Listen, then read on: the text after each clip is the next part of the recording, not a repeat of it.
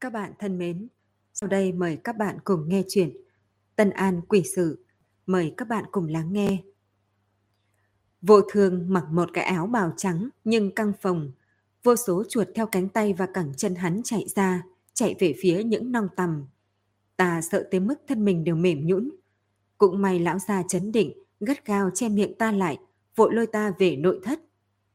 Lão già, hắn rốt cuộc là thứ gì vậy? Ta sụi lơ trên mặt đất, giống như đang hỏi ông ấy, mà cũng như đang hỏi chính mình. Tôn nhi ta nuôi bốn năm, chẳng lẽ lại là con quái vật sao? Không giữ được, không giữ hắn được. Lão gia lẩm bẩm, ông ấy nhìn sắc trời dần sáng bên ngoài cửa sổ, trong lòng giống như đã hạ quyết tâm. Thế nhưng ngày hôm sau, vô thương lại khôi phục như bình thường. Hắn giống như hoàn toàn không nhớ rõ chính mình tối hôm qua đã làm gì, Hắn vẫn thân mật gọi ta là bà bà, còn lôi kéo tay ta làm nũng, nói với ta về sau hắn sẽ không bao giờ thương tổn chính mình nữa. Ta nhìn hắn, tâm tư lại bắt đầu dao động. Ta biết lão gia cũng giống ta. Mấy ngày đó, ông ấy mỗi ngày đều thở dài, tóc cũng bạc phân nửa. Ông ấy bị cái ý niệm kia tra tấn tới tiểu tụy. Rốt cuộc, tự tay giết chết tôn nhi của mình. Trên đời này có mấy ai mà xuống tay được. Cứ thế được mấy ngày. Có một ngày, từ sáng sớm, lão gia đã cho bọn người hầu về nhà thăm người thân. Ta biết, ông ấy đã hạ quyết tâm muốn động thủ vào hôm đó. Ta nhìn ông ấy đi vào phòng vô thương, nghe tiếng kêu cứu bên trong càng ngày càng yếu, thì thịt ở trong lòng giống như bị người ta dẻo xuống một nhát, đau đến không thể nào đứng thẳng được. Một lát sau, tiếng khóc của lão gia từ trong phòng truyền ra, ta biết mọi thứ đã kết thúc. Chúng ta thở dịp bóng đêm mà đem xác vô thương chôn dưới mộ mẫu thân của hắn, rồi nhìn cũng không dám, vội vàng mà rời khỏi đó. Ta sợ tự tay giết chết chính tôn nhi của mình.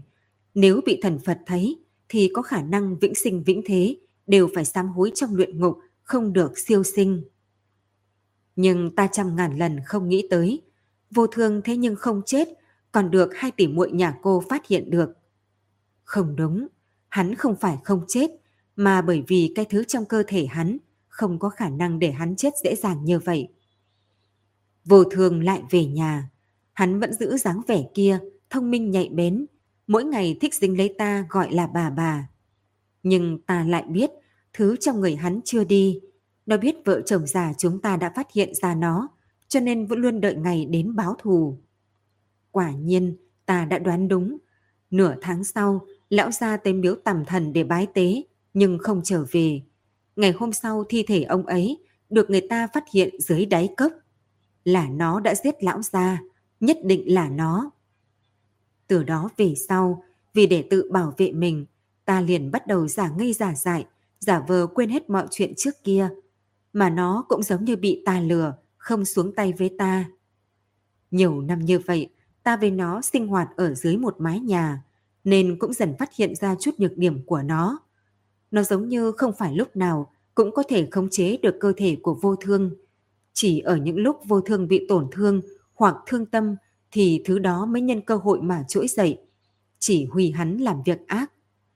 Ta đoán nó nhất định bị thứ gì đó trói buộc, không thể hoàn toàn hành động theo ý muốn. Nhưng mấy ngày trước xảy ra một việc khiến vô thương phẫn nộ tới đỉnh điểm, cho nó cơ hội để hoàn toàn tránh thoát khỏi trói buộc, hoàn toàn chiếm cứ thân thể của vô thương. Sự kiện gì? Phản tình sớm đã sợ tới mức hoang mang. Cô gắt gao nắm chặt bàn tay khô như cảnh củi của dụ lão thái thái. Trong giọng nói sớm đã mang theo tiếng nức nở. Dụ lão thái thái chậm rãi ngẩng đầu, trong mắt hỗn độn không rõ kia, nhìn chằm chằm phản tình. Chính là cô nương. Hắn tận tâm tận lực giúp cô, nhưng cô lại cự tuyệt hắn. Nhiều năm như vậy, cô hẳn phải biết tâm ý của hắn. Hắn thích cô từ một người khác.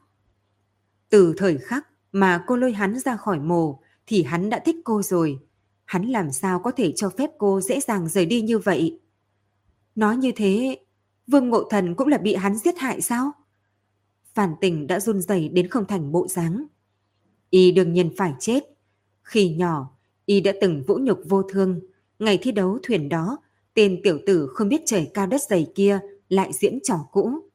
Cô có biết không, trước khi thi đấu, vô thương và y gặp nhau trong rừng cây. Tên tiểu tử kia nắm lấy cổ áo vô thương, đem hắn từ trên xe túm xuống, còn đắc ý rào rạt mà nói cho vô thương biết cô đã sớm là người của vương ngộ thần hắn, để vô thương đừng có si tâm vọng tưởng. Cô nói xem, vương ngộ thần có nên chết hay không? Thế còn phản ấm thì sao? Hắn vì sao lại muốn giết phản ấm? Dụ lão thái thái nhếch miệng, không còn mấy cái răng mà cười lạnh. Muội muội đó của cô, thoạt nhìn thì phúc hậu vô hại, thế nhưng kỳ thực lại giống cô như đúc. Tầm địa so với rắn còn ác độc hơn. Có lẽ cô không biết, cô ta từng nhiều lần giả dạng thành bộ dáng của cô đến chỗ vô thương để đòi tiền. Thế nhưng còn chưa tính, vào ngày đua thuyền đó, cô ta vừa lúc nhìn thấy Vương Ngộ Thần cùng vô thương có tranh chấp, vì thế liền lấy cái này ra để áp chế. Nói vô thương cố ý ở trên thuyền động tay chân, cũng tuyên bố muốn đem việc này báo cho quan phủ, trừ phi hắn phải lấy ra 50 lượng bạc đưa cho cô ta. Vì vậy, vô thường cùng cô ta ước định gặp nhau trên núi Thanh Luân để nói chuyện, cũng nhân cơ hội mà đẩy cô ta xuống dưới vực. Phản tình lùi về sau từng chút một, đôi tay vẫn sở soạn trên người, hy vọng có thể tìm được vật gì đó để phòng thân, thế nhưng đã không kịp. Dụ lão thái thái đã nói xong chuyện xưa, lúc này đang quay đầu mà nhìn cô, trong ánh mắt hiện lên hai điểm lục quang. Cô nương chảy nhiều mồ hôi thế, là sợ hãi sao? Chuyện hắn giết chết Vương Ngộ Thần cùng phản ấm, làm sao bà biết được, bà đâu có mặt ở đó. Đúng lúc này, trong tay cô ta rốt cuộc sờ đến được một hộp kim chỉ. Cô vội nắm lấy nó, ném về phía dụ lão thái thái, rồi thừa dịp bà ta trốn tránh mà xoay người chạy ra ngoài cửa.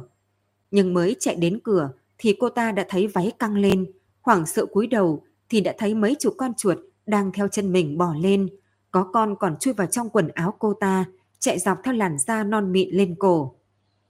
Dụ lão thái thái nhìn về phía phản tình, khóe mắt nhếch lên, trong miệng phát ra tiếng cười lạnh. Thanh âm bén nhọn dọa người. Tầng da giả nua trên người bà ta bị tiếng cười chấn động, thế nhưng lại vỡ ra từ đỉnh đầu, giống như một bộ quần áo chậm rãi rơi xuống. Trong đôi mắt mỹ lệ của phàn tình, sớm chiếu ra một bóng dáng quái dị. Nó đi từng chút một tới bên cạnh cô ta, càng ngày càng gần, ngón tay uốn lượn phủ lên khuôn mặt non mịn của cô. A! Một tiếng thét chói tai truyền ra từ dụ phủ. Lúc này tích tích đứng ở bờ sông, đương nhiên là không thể nghe thấy. Giờ phút này cô đang vắt hết óc để kéo dài thời gian, hy vọng phản tình có thể do thám được bí mật của tầm túy. Dụ công tử, cô chỉ vào mặt sông nói, Trấn Thanh Thủy tuy không có ngư dân, nhưng có thể nhanh chóng chế tạo mấy cái thuyền nhỏ để người bên này bơi sang bên kia. Dưới chân thích thúc, giống như bị vấp, chiếc xe lăn lao thẳng về phía trước, nhằm hướng sông mà chạy tới. Một lát sau, trên mặt sông xuất hiện một đám bọt nước, hơn trăm con chuột đang tỏa ra dưới nước, tụ tập bên cạnh tấm da người của dụ vô thương mà phát ra tiếng kêu chít chít. Tích tích chạy như điên trên con phố chính của Trấn Thanh Thủy. Một đường chạy tới đây, cô đều có thể ẩn ẩn nghe được trong phòng vang lên tiếng kêu rên. Tẩm túy đã thức tỉnh, dịch bệnh lại bắt đầu lan tràn. Trấn Thanh Thủy lại rơi vào nguy cơ như 16 năm trước. Nhưng bây giờ không có bổ kết, làm sao mà ngăn bệnh lan tràn đây? Nhưng hiện tại, trong lòng cô không phải suốt ruột điều này. Cô bị lừa, vốn định dùng kế điệu hổ ly sơn, nhưng lại bị hắn dùng một chiêu phản lại. Bên trong thân thể dụ vô thương đều là chuột. Vậy bản thể của tầm túy chẳng lẽ vẫn ở dụ phủ sao? Phản tình có lẽ đã mất mạng trong miệng chuột rồi không biết chừng. Nghĩ đoạn, cô vội bước nhanh hơn, phóng về phía dụ phủ. Cửa lớn của dụ phủ đang mở rộng, một cái thảm đỏ được trải từ trong ra ngoài. Trong viện treo hai hàng đèn lồng đỏ, trên biển hiệu cũng quấn lụa đỏ. Trên bàn lớn trước sảnh đường còn đốt hai cây nến đỏ to bằng cánh tay, cảnh tượng vô cùng có hỉ khí. Tích tích nhìn một mảnh đỏ tươi trước mặt thì trong đầu cũng mê mang.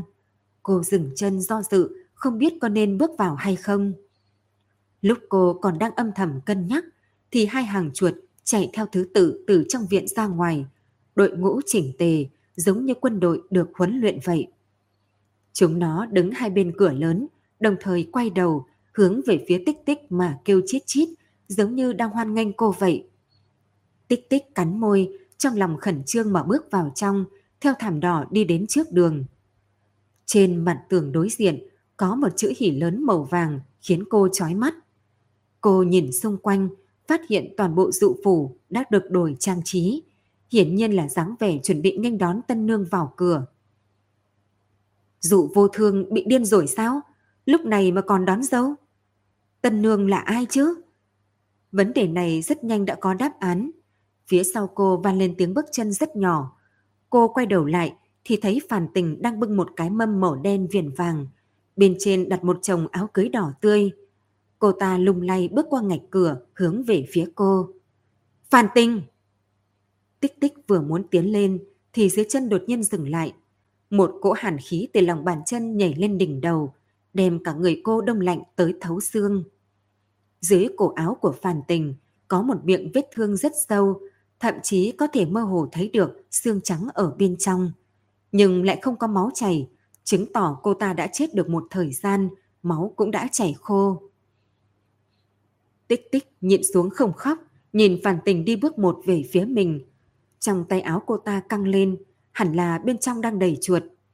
Chúng nó đang chỉ huy thân thể cô ta, đem áo cưới kia mà cầm lên, rũ ra trước mặt tích tích, ở trên người cô so tới so lui một hồi. Sau đó phản tình, mặt không biểu tình mà gật đầu. Hiển nhiên là vừa lòng với kích cỡ bộ đồ này. Cô ta đặt áo cưới sang một bên, sau đó bắt đầu giúp tích tích cởi bỏ trang phục. Lúc ngón tay cô ta chạm vào người tích tích, thì cô không khỏi cả kinh mà run lên. Để ta tự làm. Cô đoạt lấy bộ trang phục xoay người đi vào nội thất. Tốt, ta còn tưởng rằng cô sẽ phản kháng. Hiện tại xem ra cô đúng là kẻ hiểu biết thời thế. Ở cửa, chợt vang lên một giọng nói bén nhọn, vút cao, giống như hắn đang nỗ lực nghiền ngẫm từng chữ, đem một câu nói đó mà nói đến đầy nhịp điệu. Tích tích quay đầu lại, cô nhìn thấy một người đứng ngoài cửa, dưới hàng đèn lồng. Hắn mặc một thân áo bào màu trắng, trên đầu còn đội mũ. Bởi vì có mũ che đậy nên cô không nhìn rõ được khuôn mặt hắn. Thế nhưng miệng hắn vừa nhọn vừa dài, nhô ra khỏi mũ, hai bên còn có mấy cái râu thừa thớt.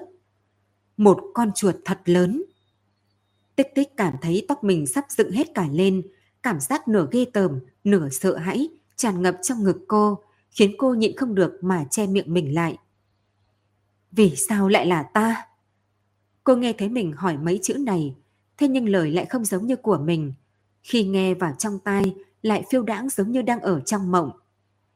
Tiện nhân này, từ đầu tới đuôi chỉ là vì tiền, không có một ngày thật tình đối với ta. Nhưng cô nương lại khác, ta nhớ rõ, cô đã nói cô kết giao bằng hữu chỉ vì hai chữ thoải mái. Yên tâm đi, ta sẽ để cô về sau. Không, sẽ để cô vĩnh viễn được thoải mái an nhàn, trải qua những ngày đẹp nhất thế gian. Hóa ra, hắn vẫn còn có ký ức của dụ vô thương. Tích tích suy nghĩ sau đó ngẩng đầu. Người rốt cuộc là ai? Người không phải nhi tử của tầm thần sao? Vì sao... Dưới mũ chuyển đến một tiếng cười âm u. Lão nhân kia phá hỏng chuyện tốt của ta. Tự nhiên ta sẽ không bỏ qua cho hắn. Lúc lão và tiểu thúy sinh hạ ra thứ dã loại này, ta nhân cơ hội tập kích lão, đem lão nuốt vào trong bụng. Nhưng dù sao cũng là tầm thần, nguyên thần của lão vẫn luôn áp chế ta, không cho ta ra ngoài. Ta chỉ có thể thừa dịp dụ vô thương tâm trí bạc nhược mà chuồn ra ngoài, hút lấy tình phách của nhân loại, khôi phục nguyên thí. Hắn vung tay áo, đi đến trước vài bước. Nhưng hiện tại thì tốt rồi, nguyên thần của lão nhân kia đã bị ta nuốt lấy, rốt cuộc không làm gì được ta nữa. chấn thanh thủy này, từ nay sẽ là thiên hạ của ta. Cô nương, Chúng ta ở chỗ này là một đôi thần tiên quyến lữ có được không? Hắn cười hì hì, hướng tích tích đi tới, mũ cũng rơi xuống, lộ ra một cái đầu chuột hình tam giác, cực to ở bên dưới. Đôi mắt hắn quay tròn, miệng há ra, lộ ra hai cái răng trước bén nhọn. Cô nói xem, nếu Trình Mục Du biết cô gả cho ta, thì hắn sẽ có cảm tưởng thế nào đấy? Trình Đại Nhân, người biết lai lịch của ta? Tích tích khẽ giật mình. Phản Khánh Phong đã chết, tầm thần cũng đã chết, thế nhưng kẻ khởi xướng kia lại còn sống. Ta bị bọn chúng áp chế 16 năm, khẩu khí này làm sao mà nhẫn nhịn được. Thế nhưng... Hắn vươn móng vuốt bén nhọn lướt qua mặt tích tích. Nếu hắn biết ta cưới cô thì nhất định là tức điên. Tới lúc đó ta đem hắn diệt trừ cũng không muộn. Hai người hiện tại đứng rất gần, tích tích đã ngửi được mùi vị trên người của nó. Thật thối, còn kèm theo một mùi nước tanh tưởi. Mũi của con chuột kia lúc này cũng giật giật vài cái. Đôi mắt phiếm lục quang, bất chợt mà nhìn vào bụng tích tích. Trên người cô có thứ gì vậy? Giọng nói căng tới gắt gao, bên trong tràn ngập cảnh giác. Như để đáp lời hắn, bên trong áo tích tích lúc này chậm rãi lộ ra một cái túi. Ngay sau đó, nếp gấp đơn bạc liền cuộn lên một đợt sóng. Meow. Một con mèo trắng từ cổ tay áo cô chui ra, vững vàng dừng trước người con chuột to kia. Nó ngáp một cái thật sâu, duỗi phần lưng mềm mại, giống như bị người quấy nhiễu mộng đẹp. Đây là thứ gì? Con chuột kia lùi về phía sau. Nó đã nhìn thấy, phía sau con mèo trắng kia nổi lên một bóng dáng thật lớn. Một thân lông đen răng nanh mọc dài, hai con mắt như chậu đồng lóe ra ánh sáng hùng ác. Nó lại kêu lên một tiếng mèo kêu lớn, thanh âm lúc này ở trong tay con chuột kia giống như tiếng quỷ gào. Sau đó con mèo cao người nhào tới con chuột. Quần áo trên người con chuột lớn nứt ra, nó hiện nguyên hình trước mặt tích tích. Đó là một con chuột cao hơn người một đoạn, cả người xám xịt, mọc đầy lông mau, từng sợi đều đứng thẳng giống như những cây kim sắc bén. Nhưng nó không giống lũ chuột bình thường. Hai chân của nó rất rắn chắc, nửa người dưới giống như con người, đủ để chống đỡ cơ thể đứng thẳng. Nhưng hiện tại, phải đối mặt với kẻ địch nguy hiểm như vậy, nó quyết đoán đem thân mình to mọng nằm dạp trên mặt đất, nhanh như chớp nhảy ra ngoài cửa sổ, cuốn đi như một trận cuồng phong. Con mèo trắng lại kêu lên một tiếng, đuổi theo sát con chuột kia. Hai con cự thú chạy như bay trên đường phố của Trấn Thanh Thủy, làm cho bụi cát tung mù mịt, che cả mặt trăng. Tích tích đi đằng sau chúng, cô nhìn hai đoàn hắc ảnh từ phía xa. Chúng nó đang hướng về phía núi Thanh Luân mà chạy. Cô vội thi triển khinh công, đuổi theo gắt gao. Vừa tới chân núi thì cô đã nhìn thấy những tảng đá lớn lăn từ sườn núi xuống. Nhìn về phía xa thì phát hiện trên núi có hai luồng khói đen đang dây dưa tới khó phân. Cô không dám chỉ hoãn, vội dùng trường kiếm đẩy ra đất đá liên tiếp lăn xuống, bò từng chút một lên trên. Đến gần miếu tầm thần thì chợt trong rừng truyền đến một tiếng rít gào, đỉnh đầu chợt bị bao phủ bởi một thân ảnh thật lớn. Cô ngẩng đầu, đối diện là một đôi mắt sắc bén của một con mèo. Lông cả người nó đen nhánh không chút lông tạp, thế nhưng hình thể của nó lại vô cùng lớn. Đầu nó to bằng tán cây dâu. Nó nhìn tích tích, đột nhiên đem một thứ tròn xoe ném tới bên cạnh chân cô. Đó là một con chuột khổng lồ, phần lưng nó bị cào tới huyết nhục mơ hồ, cổ cũng bị cắn rách, hiển nhiên đã không còn hơi thở. Tích tích lùi về phía sau hai bước, đánh giá hắc ảnh như ẩn như hiện trước mắt. Người vẫn bám vào trong cơ thể Bạch Miêu có đúng không?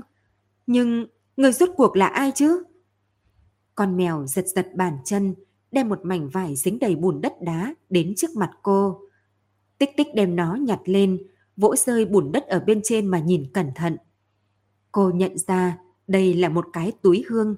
Trước khi đi Yến Nương đã sao cho cô, nói là để dùng khi nguy cấp. Lúc vừa đến Trấn Thanh Thủy, ngày đó con ngựa bị hoảng sợ nên đã cóng cả bọc hành lý của cô bỏ chạy. Hẳn là túi hương này đã rơi trên núi. Linh hồn bên trong chạy ra bám vào cơ thể con mèo trắng, vẫn luôn đi theo để che chở cô. Tích tích nhẹ nhàng vứt ve móng vuốt của con mèo đen. Tuy sợ không được, nhưng cô vẫn rất ôn nhu nói. Cảm ơn mày, nếu không phải mày nửa đường chặn tao lại, thì khả năng tao cứ như vậy lỗ mãng mà tới dụ phủ. Nếu vậy thì chỉ sợ hiện tại tao đã là tân nương của con chuột tinh. Con mèo cúi thấp người ở trên người cô cọng một cái, rồi sau đó nó chậm rãi đi đến chân núi. Móng vuốt thật lớn, dẫm trên đất một phát. những khối đá chắn đường đều nát vụn lăn xuống bốn phía. Nó quay đầu lại nhìn tích tích, rồi phát ra một tiếng gào giống, sau đó thu lại bốn vó bay lên bầu trời. thần ảnh vĩ đại dần biến mất ở chân trời mênh mang. Tích tích nhìn nó rời đi mới quay đầu lại, chán ghét liếc mắt nhìn thi thể con chuột tinh kia. Sau đó cô kéo lên hai chân như rót chỉ mà đi xuống núi. Cô lại không hề chú ý tới, trong bụi cỏ có một con chuột nhắt chui ra.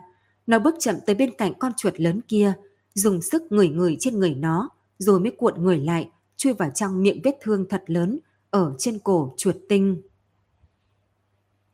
Ngày người trong chấn đốt thi thể người bệnh bên bờ sông thì tích tích nhận được thư Trịnh Mục Thu gửi. Trong đó nói tình thế đã dần được bình ổn, tuy rằng một nhà tên tham quan kia còn chưa bắt được, thế nhưng Thánh Thượng đã thu hồi lệnh tứ hôn, qua mấy ngày nữa hắn sẽ đến đón cô. Tích tích nhìn khói đen lượn lờ dâng lên, đem lá thư kia cẩn thận cất trong vạt áo. Đúng vậy, đã tới lúc nên đi, hiện tại mọi việc đã qua, cô cũng nên trở về. Lúc chạm vạng, Tích Tích vừa thu dọn bát đũa, vừa cùng phản phu nhân nói chuyện phiếm. Đã nhiều ngày nay, tâm tình của bà mới thoáng chuyển tốt, có thể xuống giường đi lại. Nhưng Tích Tích nhìn ra được, quá khứ tốt đẹp đã không trở về được nữa. Quãng đời còn lại của bà chỉ có thể vượt qua trong sự hối hận vô tận và hoài niệm. Phu nhân một mình ở đây không có ai chiếu cố.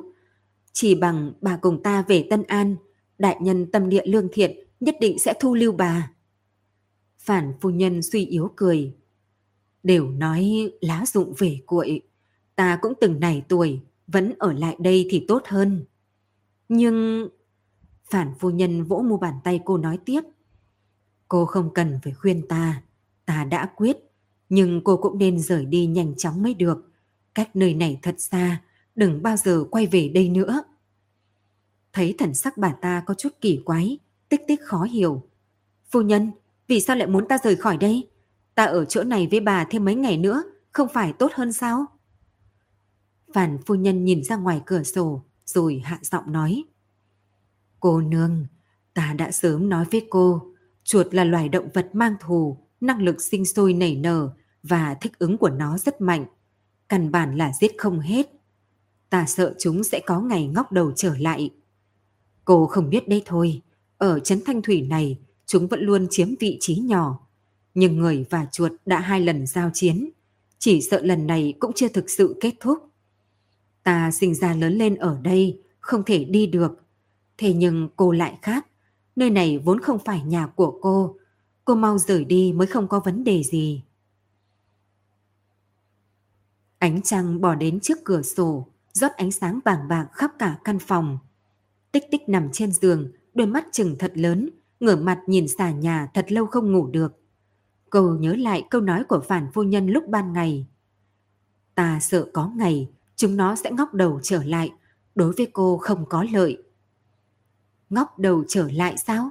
Tẩm túy đã chết, chính cô tận mắt nhìn thấy, mà chấn dân cũng đã đem thi thể thiêu hủy.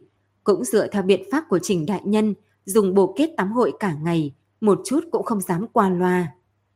Chiếu theo tình hình trước mắt thì mặc kệ là chuột hại hay dịch bệnh đều đã được tiêu trừ. Cả chấn Thanh Thủy lại khôi phục sự yên bình như trước. Nhưng sao phản phu nhân lại nói ra lời hoang mang này chứ? Chẳng lẽ là bà ấy thương tâm quá độ, đầu óc đã không còn rõ ràng sao? Cũng có khả năng, rốt cuộc hai nữ nhi đều rời khỏi nhân thế trong thời gian ngắn. Đả kích này vượt xa những người bình thường có thể chấp nhận được. Nghĩ đoạn, trong lòng tích tích thoải mái hơn một chút. Nhưng cô vẫn ôm bảo kiếm vào ngực, tay chạm vào chuôi kiếm hơi lạnh mới khiến cô yên tâm mà ngủ gật trong chốc lát.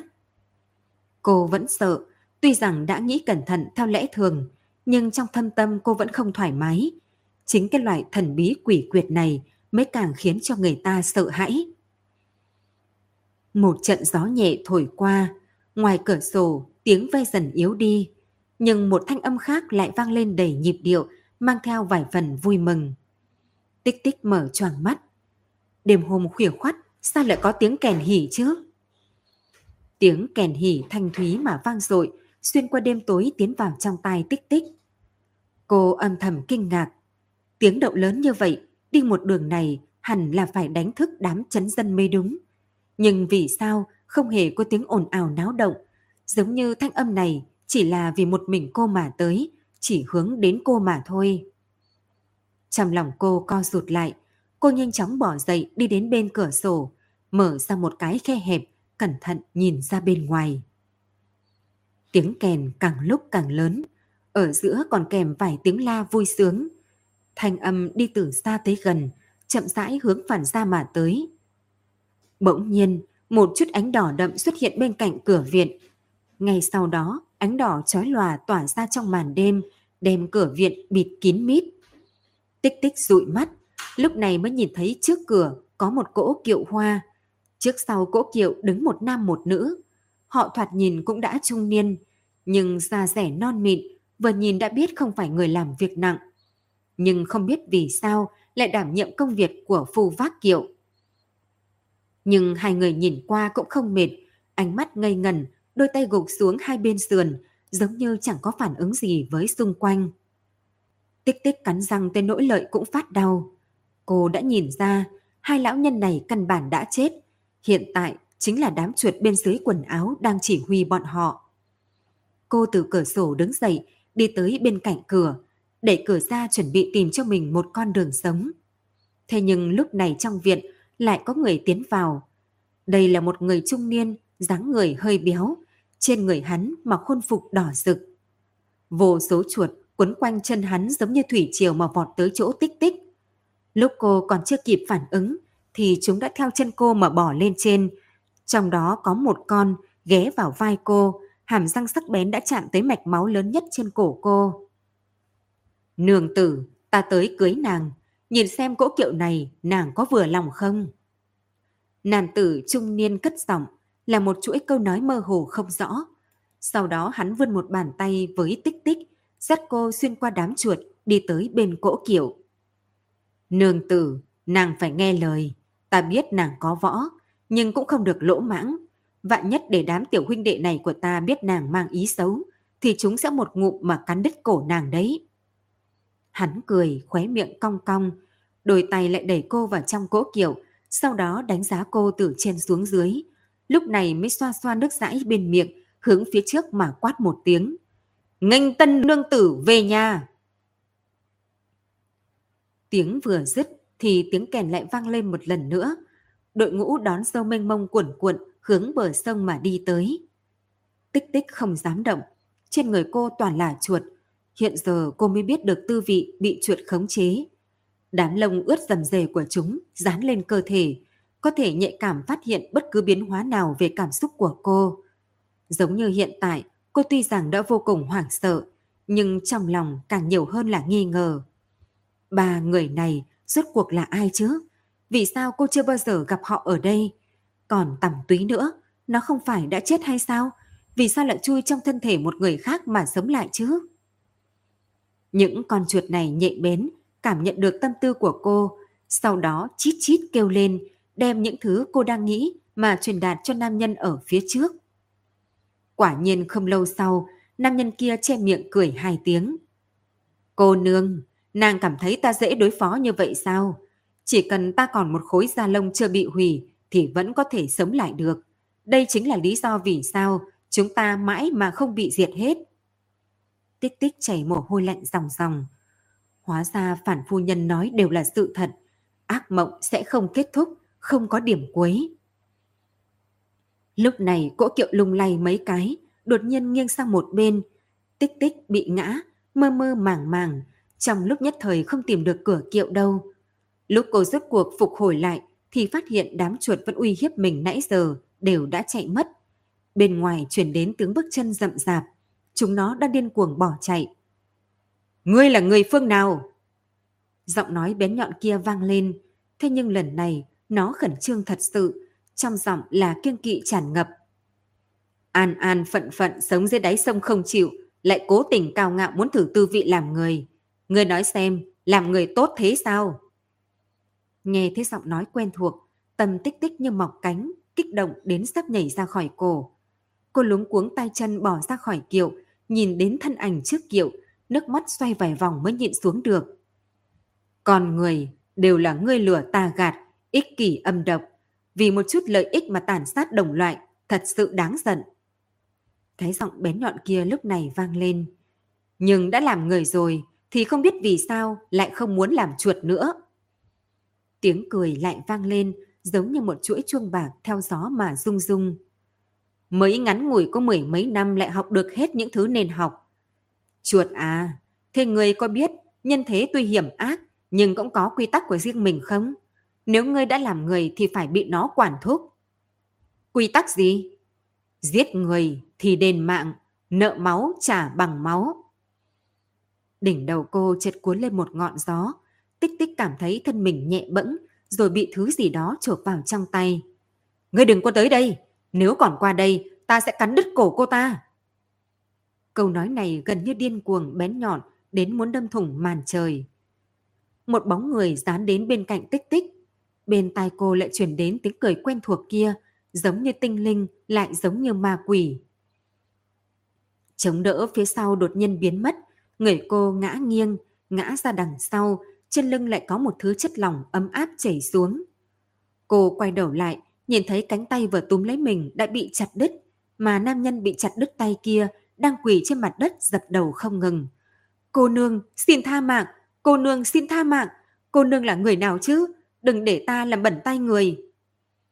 Yến nương nhìn hắn lạnh lùng cười, bàn tay ôn nhu phủ lên mí mắt tích tích. Đừng nhìn. Ở trước mặt Yến nương, tích tích rất nhu thuận ngoan ngoãn. Nhưng dù cô nghe lời không nhìn trận tàn sát đầy huyết tinh này, thế nhưng cô vẫn nghe được tiếng da chóc thịt bong, huyết nhục bay tứ tung, cũng có thể ngửi được mùi máu tươi khiến người ta buồn nôn. Yến Nương xuống tay tàn nhẫn, bởi vì nó đã nói, phàm là nó còn một khối da lông chưa bị hủy thì sẽ có cơ hội trọng sinh. Vậy cô sẽ để cho nó chết hoàn toàn, một sợi lông cũng không sót lại. Không biết qua bao lâu, bàn tay trên mí mắt rời đi, tích tích mở to mắt, chậm rãi đi trước mặt thân ảnh thanh lệ kia. Yến cô nương. Chuyện trước kia cô nhờ ta thực sự là quá mức phiền toái, thứ cho ta vô năng. Tưởng cô nương, nhiệm vụ này vẫn là để cô làm đi. Đường núi gập ghềnh, lưng ngựa sóc nầy, nhưng kể cả chị uống nước ăn lương khô dọc đường thì tích tích vẫn cảm thấy bây giờ là thời khắc tốt đẹp nhất trong cuộc đời cô. Yến cô nương, con chuột tinh kia hay còn gọi là tầm túy, rốt cuộc là thứ gì vậy? Cô lau miệng, nhẹ giọng dò hỏi bóng dáng đang trầm tư nhìn trang đằng trước. Bởi vì đi quá vội nên bọn họ chỉ tìm được một con ngựa. Hai người đành ngồi trước sau, từ từ đi trên đường núi. Thật lâu trước kia, trong sông này có một con chuột nước ăn được cỏ tiên, có được tiên khí, tránh dưới đáy sông tu luyện nhiều năm rồi biến thành một con chuột tinh. còn chuột đó ở trong sông hoành hành ngang ngược, đem cá tôm cua chai ở đây ăn hết sạch, rồi cứ thế lăn lộn. Nhưng nó vẫn không thỏa mãn, mà luôn muốn lên trên nhìn thế giới trên đó. Có một ngày, nó trộm đến trên bờ, dạo chơi lung tung ở trong trấn Thanh Thủy, rồi đói bụng nên đã ăn vụng ngũ cốc, khát thì ăn vụng hoa quả. Thấy con tầm thì càng tham lam mà đút vào miệng, ăn hết sạch. Mấy năm sau ở bờ sông này, đầu đầu cũng là đồ tử đồ tôn của nó, mà đám chuột này khiến trong thôn không trồng cấy được gì, tầm cũng không nuôi được. Chấn dân đành đổi nghề sang trồng lá trà, mang đến trong thành đổi mấy đồng tiền, ngày qua ngày rất cực khổ. Nhưng con chuột ngày càng lớn, đã gặp nhiều việc của loài người, nên nó bắt đầu không thỏa mãn được con chuột nữa. Nó muốn biến thành người, làm người thật sự, có thể đàng hoàng mà sinh hoạt dưới ánh mặt trời, hưởng hết phồn hoa thế gian, nếm hết nhìn nữ tình trường. Nhưng thành tinh còn muốn hóa thành người thì phải có trăm ngàn năm đạo hạnh. Chuột dù sao cũng chỉ là chuột, chỉ toàn đầu cơ trục lợi. Nó không muốn đi theo chính đạo mà muốn đi lối tắt để có thể đạt được ước nguyện. Lối tắt đó là gì? Chính là ăn tình phách. Giết người càng nhiều thì hắn càng giống con người hơn. Nhưng vương ngộ thần tựa hồ là ngoại lệ. Nó căm ghét hắn từ lâu, thậm chí tới hồn phách của hắn cũng không thèm hút. Tích tích bỗng nhiên cảm thấy không đói bụng nữa. Cô đem lương khô cất đi, giọng nói trở nên ôn nhu. Yến cô nương, Mấy ngày nay ta vẫn luôn nghĩ tới một việc. Ta có tiếp xúc với con chuột tinh kia vài lần, phát hiện hắn vẫn giữ lại ký ức của dụ vô thương. Cho nên khi cô diệt trừ nó, thì đến tột cùng nó là chuột hay là... Cô đồng tình với hắn đúng không? Yến Nương cắt lời cô. Từ lúc bắt đầu, cô đã sinh ra một loại tình nghĩa với hắn, coi hắn khác với những người còn lại. Điểm đồng tình này đã che mắt cô, khiến cô chưa từng hoài nghi hắn, dù rằng hắn là người đáng ngờ nhất. Tích tích bị liên tiếp mắng cho một trận thì nghẹn họng, không biết đáp lại thế nào. Trong cái chết của Vương Ngộ Thần, hắn chính là người đáng nghi ngờ nhất.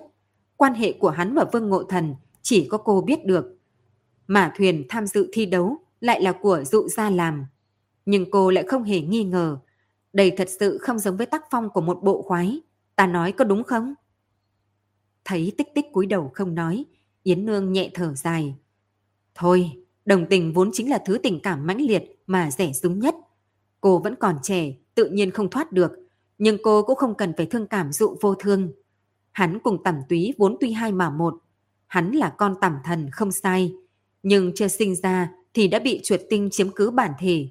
Nhiều năm như vậy, con chuột tinh kia vẫn luôn nhân lúc ý chí hắn bạc nhược mà nhập vào, rồi dần dần cắn nuốt linh hồn hắn. Cho nên khi phản tỉnh cuối cùng cự tuyệt hắn, thì hắn đã không còn là chính mình nữa, mà đã triệt để biến đổi. Tích tích lè lưỡi. Ý ta là nếu không phải có túi hương của cô nương, thì chỉ sợ ta đã không còn mạng mà về Tân An. Yến Nương khẽ nhún vai. Nó là tọa kỵ của đông nhạc Thái Sơn Đại Đế. Ai ngờ cũng bị con chuột tinh kia lừa. Đồ tử đồ tôn của nó, đem tàn hồn của nó ngậm ra, phóng tới cơ thể một người khác. Nói tới đây, cô che miệng cười. Cô có biết Tân Lang hôm nay cùng hai người nâng kiệu là ai không?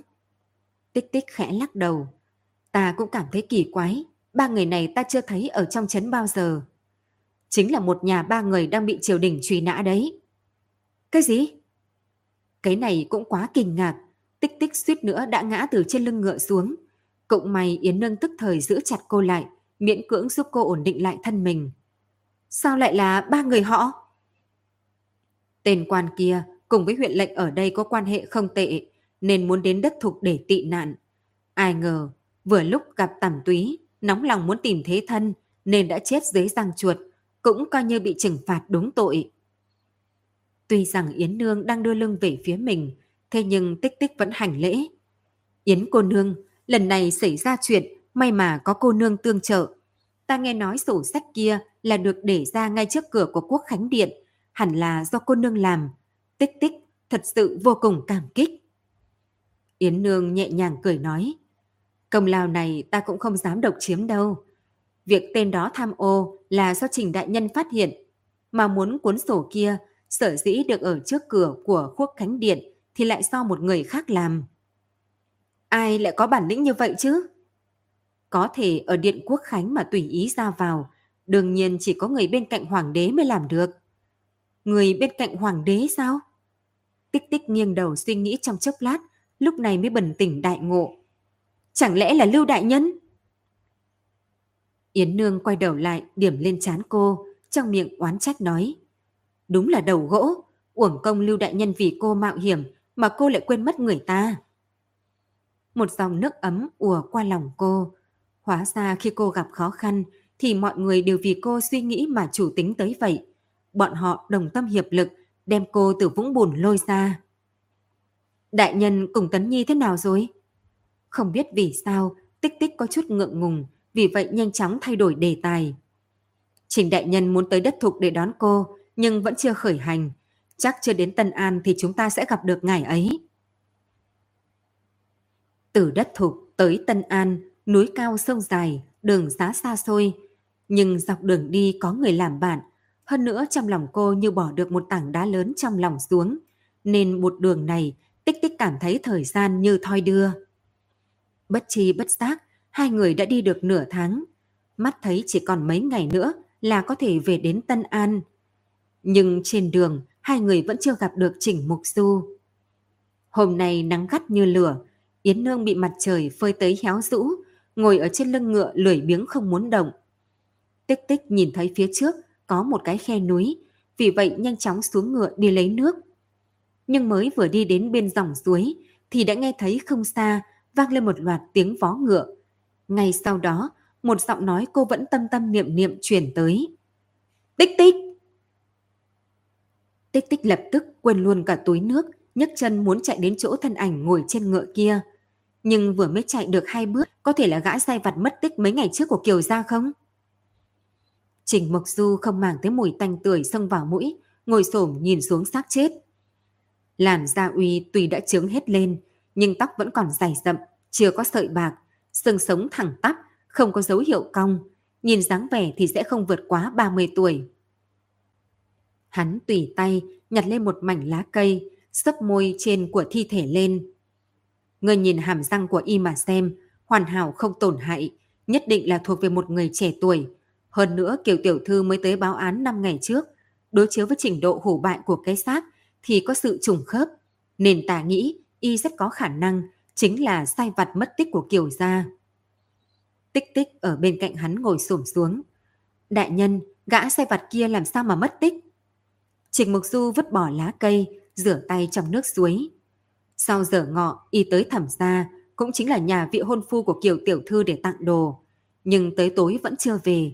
Kiều gia cho người đi thẩm gia tìm người, nhưng người bên kia lại nói y đến tặng đồ, ngồi một lát liền về, còn sau đó đi đâu thì bọn họ không biết.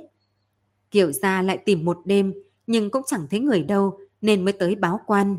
À đúng rồi, cái vị Kiều tiểu thư kia cô cũng quen đấy. Cô ta chính là Hoắc phu nhân.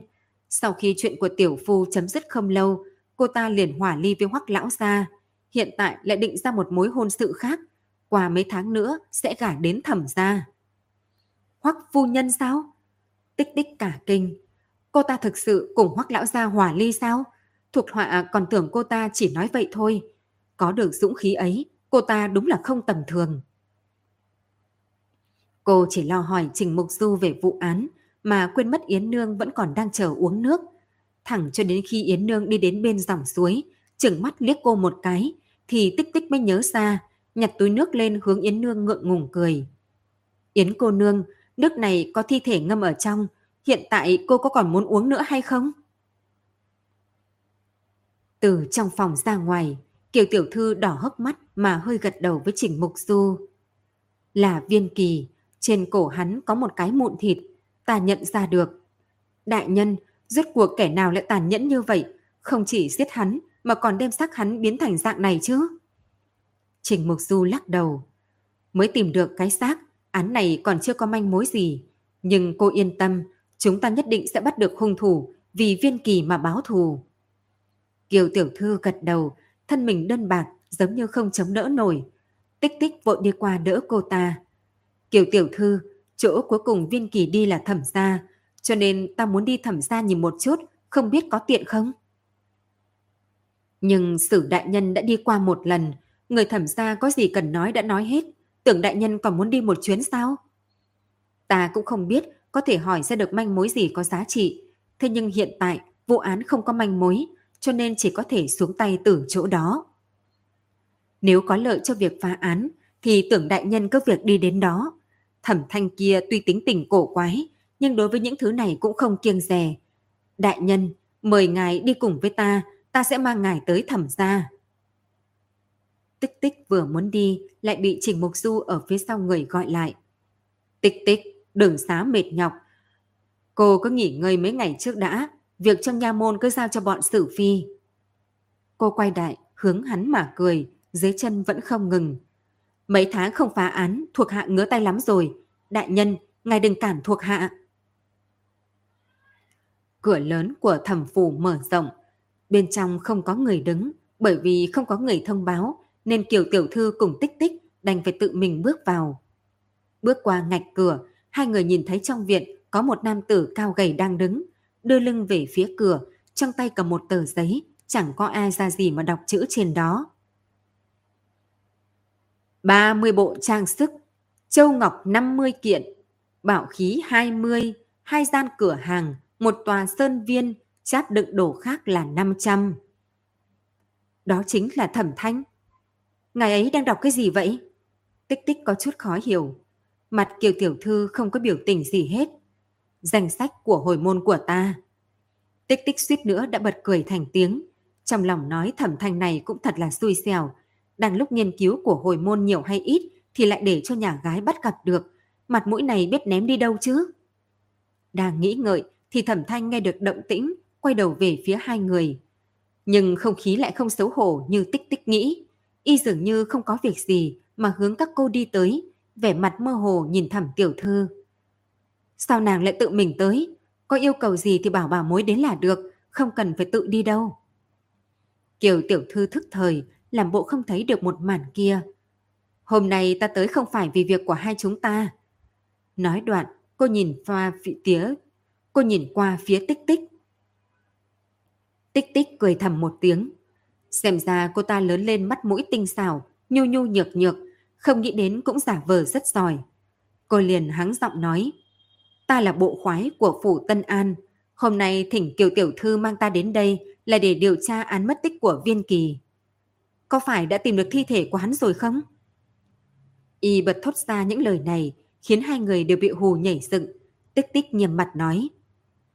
Ngài làm sao mà biết được, chuyện này quan phủ vẫn chưa công bố ra ngoài. Thẩm thanh khẽ cau mày. Phủ Tân An đã cho người đến mấy lần, nếu không phải có phát hiện gì mới thì tuyệt đối sẽ không đến lần nữa. Mà nếu viên kỳ còn sống thì biểu tình hai người sẽ không nghiêm túc như vậy. Cho nên ta đoán các vị nhất định đã tìm thấy thi thể của hắn. Suy nghĩ này rất hợp tình hợp lý.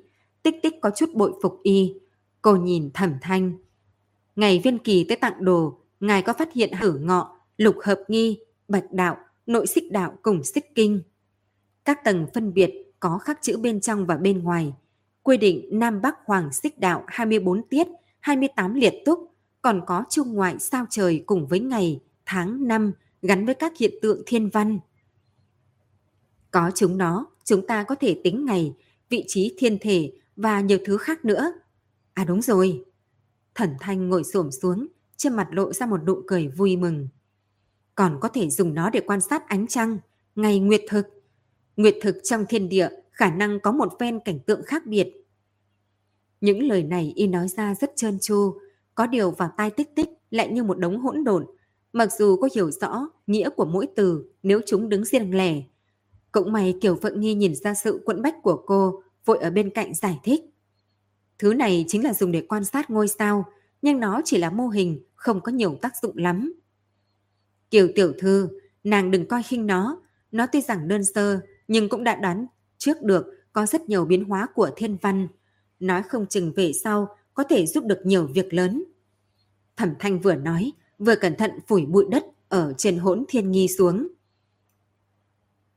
Nó có công dụng, như thế nào thì ta không quan tâm.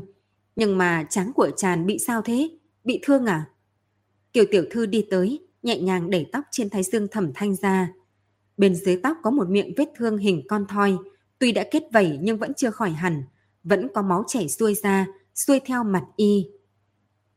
Không có việc gì, mấy ngày hôm trước ta không cẩn thận ngã trên đất, trong chốc lát ta dùng nước rửa qua là được. Y lung tung mà lau mặt một phen, vết máu liền dây ra đem cả mặt hắn thành bẩn. Chuyện này làm sao qua loa được, hiện tại trời nóng, nếu không cẩn thận bị nhiễm trùng thì sao? Ta giúp chàng ban bó một chút. Kiều tiểu thư tỏ ra cũng quan tâm. Hiện tại trong nhà cũng không có dược. Nhị hỉ đi ra ngoài. Trong chốc lát trở về, ta sẽ để hắn ra ngoài mua. Cái tên thư đồng kia của chàng vừa ra ngoài chính là đi nửa ngày. Thôi được rồi, ta bây giờ tới y quán một chuyến. Trong chốc lát ta sẽ đem dược đến cho chàng. Kiều tiểu thư bất đắc sĩ lắc đầu, cùng tích tích đi ra khỏi thẩm gia. Thẩm thành này đúng là có ý tứ, lời nói và việc làm của ngài ấy, ta có vài câu chẳng hiểu gì cả. Nhìn thấy cửa lớn đóng lại, tích tích mới nói với Kiều Phượng Nhi về cái nhìn của mình. Đừng nói là cô nương, ta nghĩ chuyện hình ấy làm, đại đa số mọi người trên đời đều không lý giải được.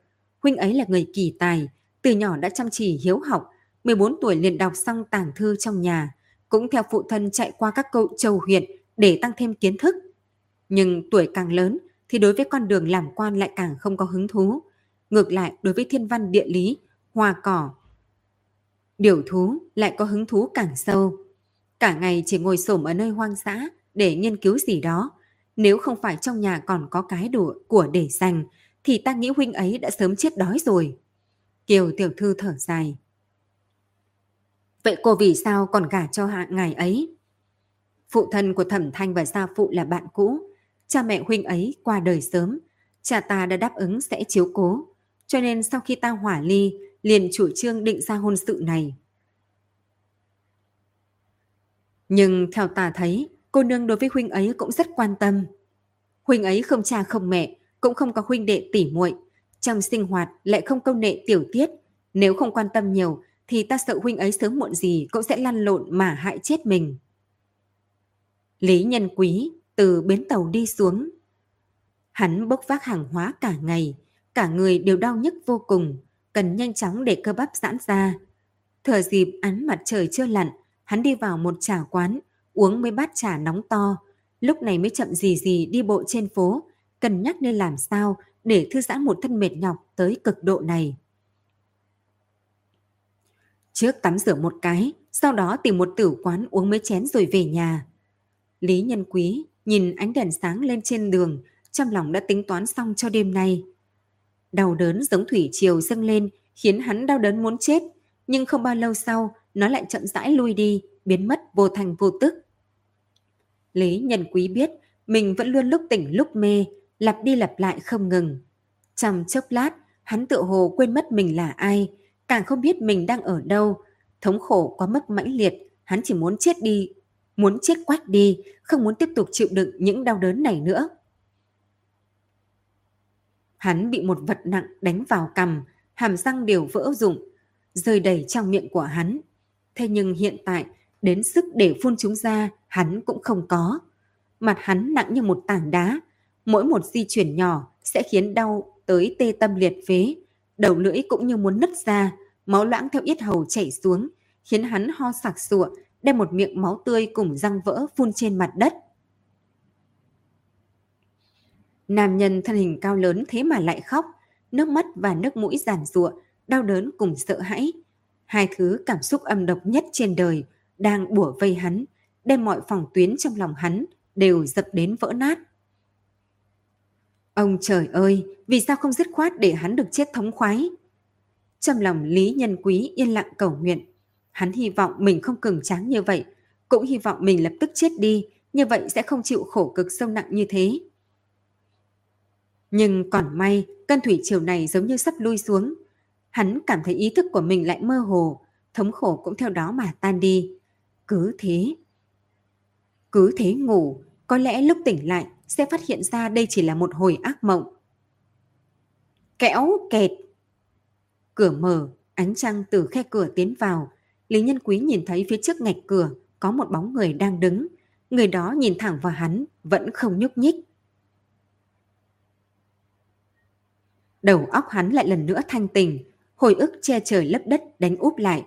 Hắn rút cuộc nhớ tới những chuyện phát sinh vừa rồi. Lý Nhân Quý dương miệng, phát ra tiếng gào như một con vật bị vây khốn. Nhưng người kia đã bước vào. Nhìn thấy người nọ đi vào, đầu óc Lý Nhân Quý hoàn toàn thanh tỉnh. Hắn nhớ chuyện mình bị tập kích, người nọ vẫn luôn đi theo hắn. Thừa dịp bóng đêm yên tĩnh mà thình lình dùng một thanh rìu chém vào má phải của hắn, rồi nhét hắn vào bao tải, khiêng tới nơi đây. Nhìn bóng người càng ngày càng tới gần, hắn cô nén đau thương đứng dậy muốn chạy, nhưng chân còn chưa đứng thẳng, thì thân mình đã ngã thật mạnh xuống phía trước, sàn nhà cứng rắn. Đụng phải miệng vết thương của hắn, khiến hắn đau tới cả ngày, cả người đều run lên. Hóa ra tay chân hắn đã sớm bị dây thừng trói lại, căn bản không thể nhúc nhích. Lông tơ cả người hắn dựng lên, trơ mắt nhìn người đó đi đến trước mặt mình. Một tia hy vọng cuối cùng trong lòng hắn đã bị tan biến. Hắn lớn tiếng khóc, chờ đợi bóng ma tử vong trùm tới. Nhưng người, người nọ đứng chốc chốc lát thì đột nhiên nhéo tóc của hắn, lôi cả người ra ngoài cửa, giống như kéo một cái túi gạo. Lúc đi qua cửa phòng, đầu hắn đụng vào ngạnh cửa, hắn nghe rắc một tiếng, liền bắt đầu, liền biết là đầu mình rách. Người nọ dừng bước nhìn qua hắn, trong miệng mơ hồ lẩm bẩm cái gì đó, rồi chợt kéo hắn xuống một phen đi vào trong viện. Gã cứ thế kéo Lý Nhân Quý đi đến giữa sân, đem hắn ôm đến bên trên một cái bàn đám, hướng về phía khuôn mặt đầm đìa máu tươi của hắn, nhìn chăm chăm trong chốc lát, rồi tự mình đi đến gian phòng ở khác. Đêm nay, ánh trăng rất sáng, chiếu vào trên mặt bị tàn phá của Lý Nhân Quý, biến ảo thành màu sắc vô cùng kỳ dị. Hiện tại, hắn đã không còn sức để riêng gì ra tiếng. Bên tai vang lên tiếng hít thở khi có khi công của bản thân, ngoài ra chẳng còn gì. Bóng trăng đột nhiên ảm đạm, Lý Nhân Quý phát hiện có một bóng người bao phủ lấy hắn. Trong mắt hắn vừa chuyển thì bên cạnh đã thấy có thêm mấy người. Trong tay họ nâng lên một cái đỉnh đồng cao hơn nửa người. Thật cẩn thận mà đem nó đặt trước bàn đá.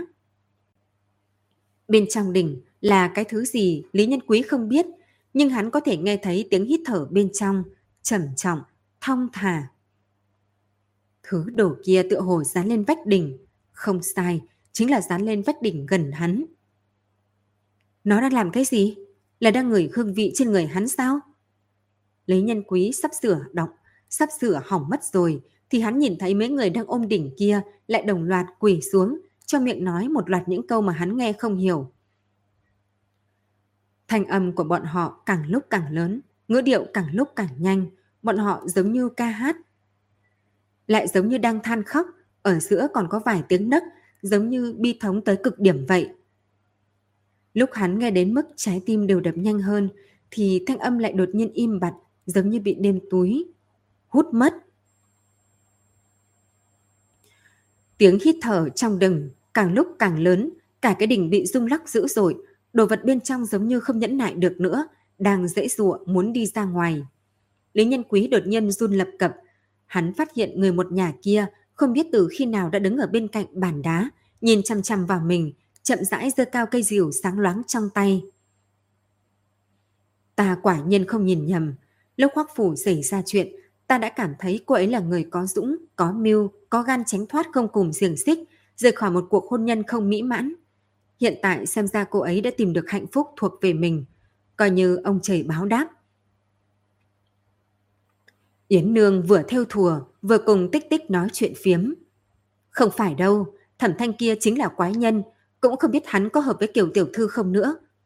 Tích tích nắm cây cỏ đuôi chó cầm trong tay mà nghịch. Lấy tính tình của kiểu tiểu thư, thì nếu cô ta không muốn, cho dù có mấy người bức cô ta cũng sẽ không gả. Cô cũng không phải nhọc lòng thay cho cô ta. Nhưng cô nói thẩm thanh kỳ quái, rốt cuộc là quái ở chỗ nào vậy? Nghe Kiều Tiểu Thư nói vậy, người này không nỗ lực ra làm quan mà lại rất có hứng thú với thiên văn địa lý, cá trùng điểu thú, không có gì là không biết. Nghe nói lúc hắn ở Hà Giang, tham gia quân ngũ. Mỗi ngày không luyện tập binh pháp mà là đi lang thang khắp nơi. Trời bời lêu lồng, cuối cùng bị cấp trên đuổi về nhà. Mà đúng rồi, ta đã đến thẩm gia nhìn qua, chính hắn tự làm một cái hỗn thiên nghi gì đó. Chẳng qua là mấy thanh tre gắn vào nhau thành hình tròn mà thôi. Nhưng hắn lại nói, cái thứ đồ chơi đó có thể xem thiên văn. Cô thấy có buồn cười không? Yến Nương buông cây kim trong tay, một đôi mắt vượng nhìn vào tích tích. Cô nói chính là hỗn thiên nghi. Không sai, chính là thứ này. Yến cô nương, cô cũng biết nó hả? Hóa ra không phải thẩm thanh kia nói bừa sao? Cố nhân cho rằng hồn thiên như gà con, thiên thể tròn như trứng gà, mà trong trứng gà lại vàng nên mới làm ra hỗn thiên nghi để quan sát các vì sao đoán trước khung cát nhưng mà hỗn thiên nghi tới bây giờ đã thất truyền. Thẩm thanh dùng sọt tre làm mô hình, là muốn một lần nữa chế tạo thứ này. Ta thấy hắn đúng là có vài phần bản lĩnh. Chắc sao kiểu tiểu thư lại coi trọng hắn như vậy. Thật hả? Xem ra hắn là kẻ kỳ quái có tài, không phải phế vật. Ta đúng là đã xem thường hắn. Yến Nương lại cầm kim. Vụ án kia có manh mối gì chưa? Cô Nương nói là vụ án của viên kỳ sao? Ta đã đến nhà hắn hỏi, người trong nhà cũng nói không biết viên kỳ hôm đó muốn đi làm gì. Vì vậy ta liền đến trên phố hỏi mấy vị chủ quán. Thực sự có người nhìn thấy hắn, nhưng bọn họ chỉ nói hắn ngồi quán trà uống trà, cũng không quá để ý hắn đi đâu. Yến Nương nhíu mày trầm tư, hắn không phải có việc gấp gì nên mới có tâm tình uống trà. Vì thế chắc hẳn viên kỳ làm xong việc trên đường về Kiều Phủ thì gặp chuyện ngoài ý muốn, thế nên cũng chẳng thể về nhà được nữa. Yến cô nương, Cái chết của viên kỳ liệu có quan hệ gì với mấy thứ tả môn này không? Tích tích nhỏ giọng hỏi. Ta có nhìn thi thể thì thấy không có gì dị thường, giống như trình đại nhân thôi. Hai tay hắn là bị vũ khí sắc bén chặt bỏ, cho nên viên kỳ nhất định là bị người giết chết. Theo nguyên nhân giết người thì ta không rõ, chỉ là giết người thôi, vì sao phải dùng phương pháp phiền toái như vậy chứ? Trong khi có biết bao nhiêu phương pháp để chọn, hơn nữa hai tay của viên kỳ rốt cuộc là bị bỏ ở đâu? Là vì tên hung thủ muốn phần chân tay cụt đó bị người ta phát hiện hay là hắn muốn giữ lại thứ này để làm việc khác? Đây vẫn là bí ẩn phải tìm hiểu. Đám sử phi ở kênh đào tìm tòi mấy ngày nhưng cũng chưa phát hiện ra được gì những phần thi thể khác của viên kỳ. Tích tích bỗng nhiên đứng lên. Không được, ta còn phải đi đến đó nhìn xem. nó không chừng, hung thủ sẽ lưu lại bờ sông chút dấu vết nào đó.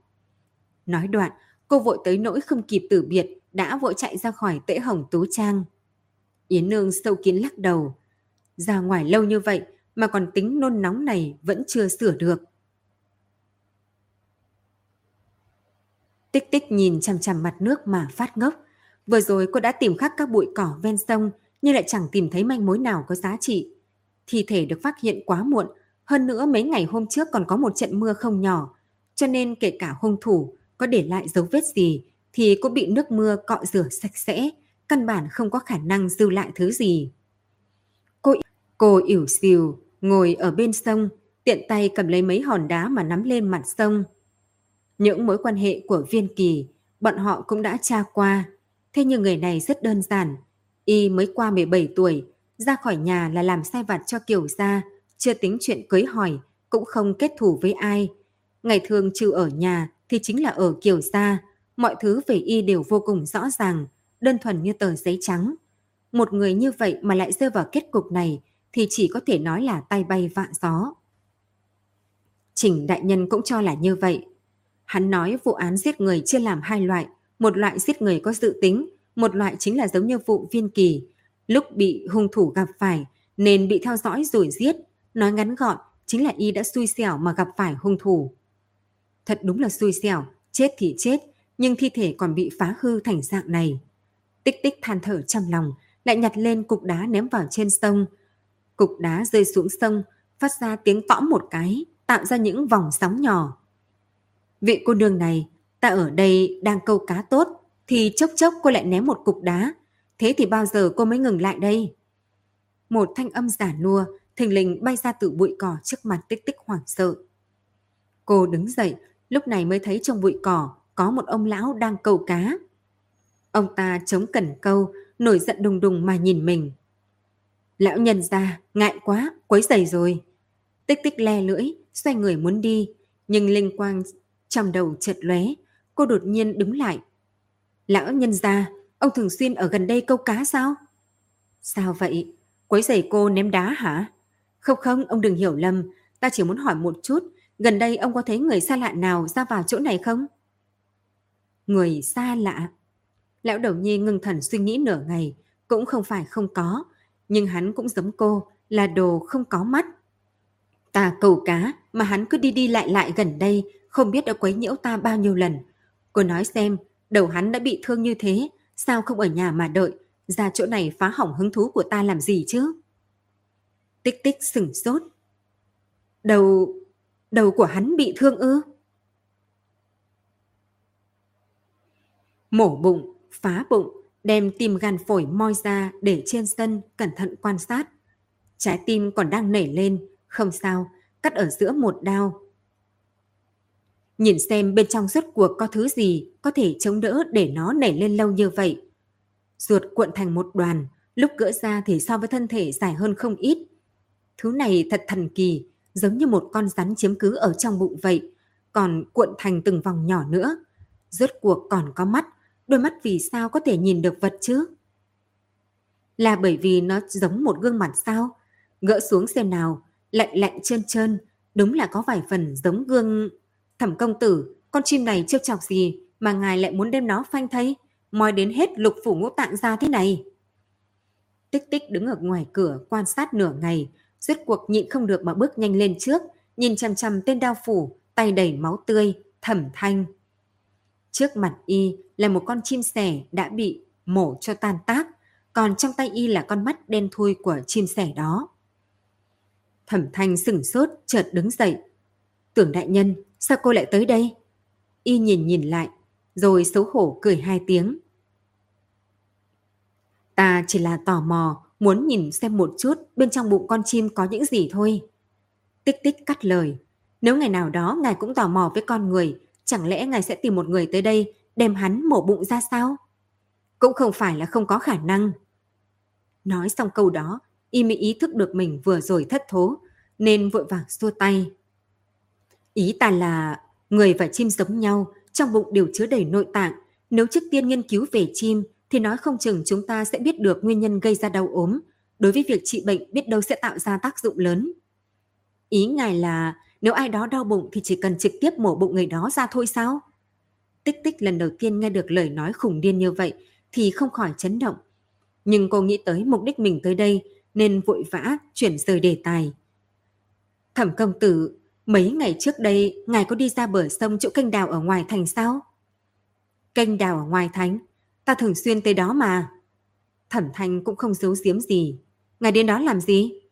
Ta đo lường địa thế của khúc sông kia, quan sát luồng nước. Quan sát thứ đó để làm gì? Hoàng Hà dâng nước không ngừng, cần phải xây dựng đê điều mới giải được uy hiếp này, bá tánh mới có được ngày an bình. Đến lúc này tích tích mới phát hiện quái nhân trong miệng kiểu tiểu thư rốt cuộc có bao nhiêu quái gì. Cô tới để điều tra vụ án, không biết vì sao lại bị y lái sang mấy chuyện này. Cô nhất thời nghẹn lời, cũng không biết nên hỏi tiếp từ chỗ nào. Từ cửa truyền đến một giọng nói nữ thanh thúy, theo sau là hai tiểu cô nương tầm 12-13 tuổi tiến vào, thấy người cũng không thèm chào hỏi mà chỉ lo đi đến bên nhà bếp. Còn thừa chút màn thầu, các cô tự mình lấy đi. Y nhìn tích tích, đây là hai cô nương nhà hàng xóm, cha mẹ hai đứa không lo xuể nên thỉnh thoảng sẽ tới chỗ ta để ăn nhờ. Hai đứa nhỏ kia, mỗi người cầm lấy một cái màn thầu đi ra khỏi bếp, nhẹ vỗ vai lên vai thẩm thanh, nói lời cảm tạ, rồi không quay đầu mà đi ra ngoài. Đây là thế nào vậy? Rõ ràng là ăn không trả tiền mà. Tích tích nói thầm một câu. Lúc ngài ở bên kênh đào, có từng phát hiện người nào khả nghi không? Thi thể của viên kỳ bị vứt xuống kênh đào hả? Nói thế thì đúng là ta không thấy chút gì. Mấy ngày hôm trước lúc trời chưa sáng, ta ngồi xổm ở bờ sông, đò địa thế. Đột nhiên nghe được bên bờ bên kia truyền đến thanh âm lả tả. Lúc đứng lên nhìn thấy một đoạn cỏ dại ở đằng trước bị che xuống một đoạn. Hiện tại nhớ tới thì hẳn là có người đang kéo thứ gì đi ở bên đó. Chẳng qua những cây cỏ đó nó cao quá, căn bản ta nghe không thanh âm. Đứng lên nhìn đến đối diện cỏ dại, một đoạn một đoạn lùn xuống. Hiện tại nhớ tới, hẳn là có người kéo thứ gì đó ở bên sông hành tàu. Chẳng qua những bụi cỏ quá cao, căn bản không thể thấy được rõ ràng bộ dáng của người đó. Đó là mấy ngày trước phát sinh sự tình sao? Bảy ngày, nhớ rõ như vậy sao?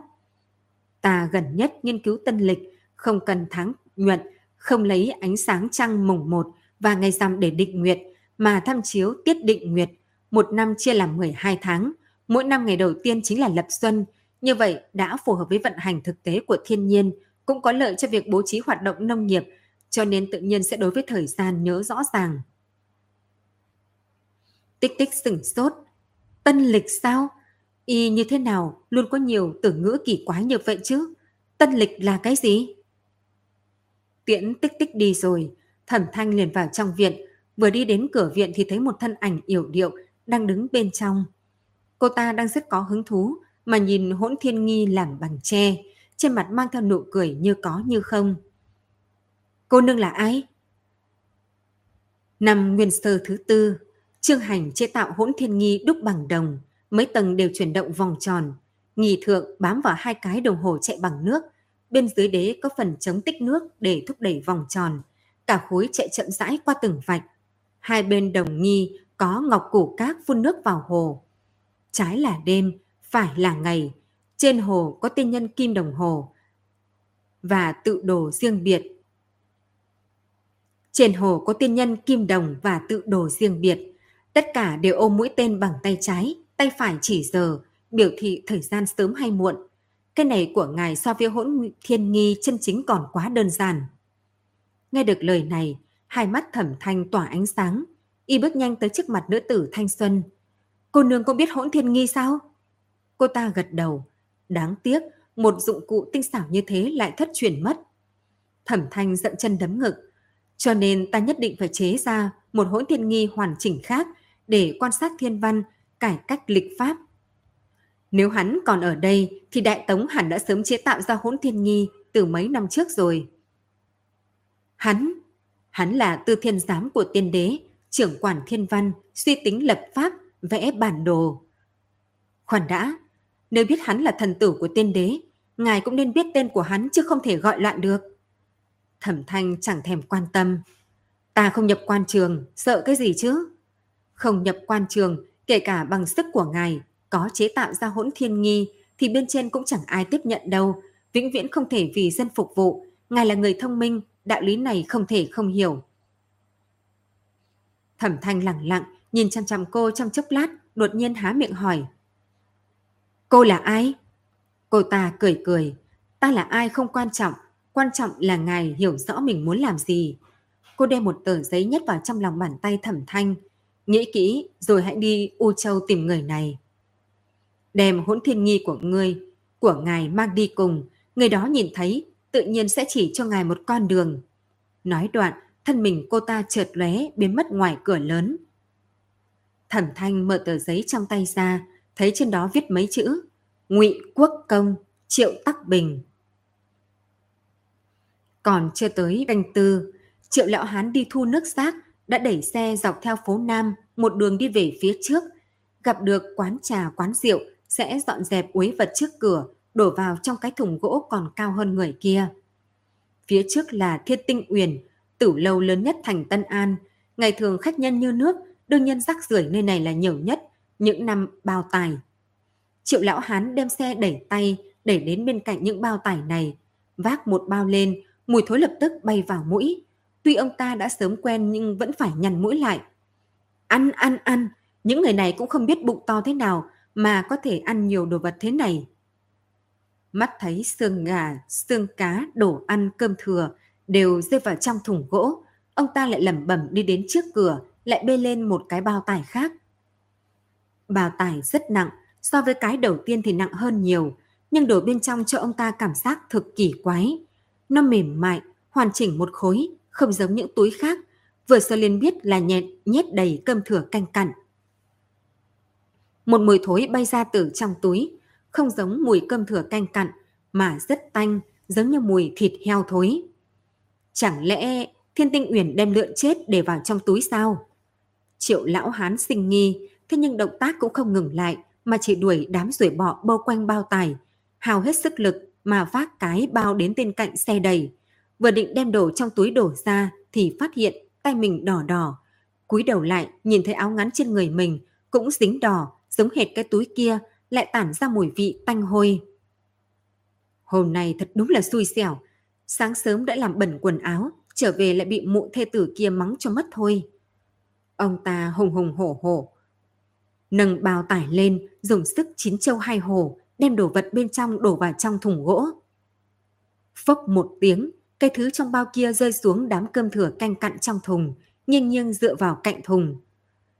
Tia nắng ban mai mới vừa lên, đám xương còn chưa tan.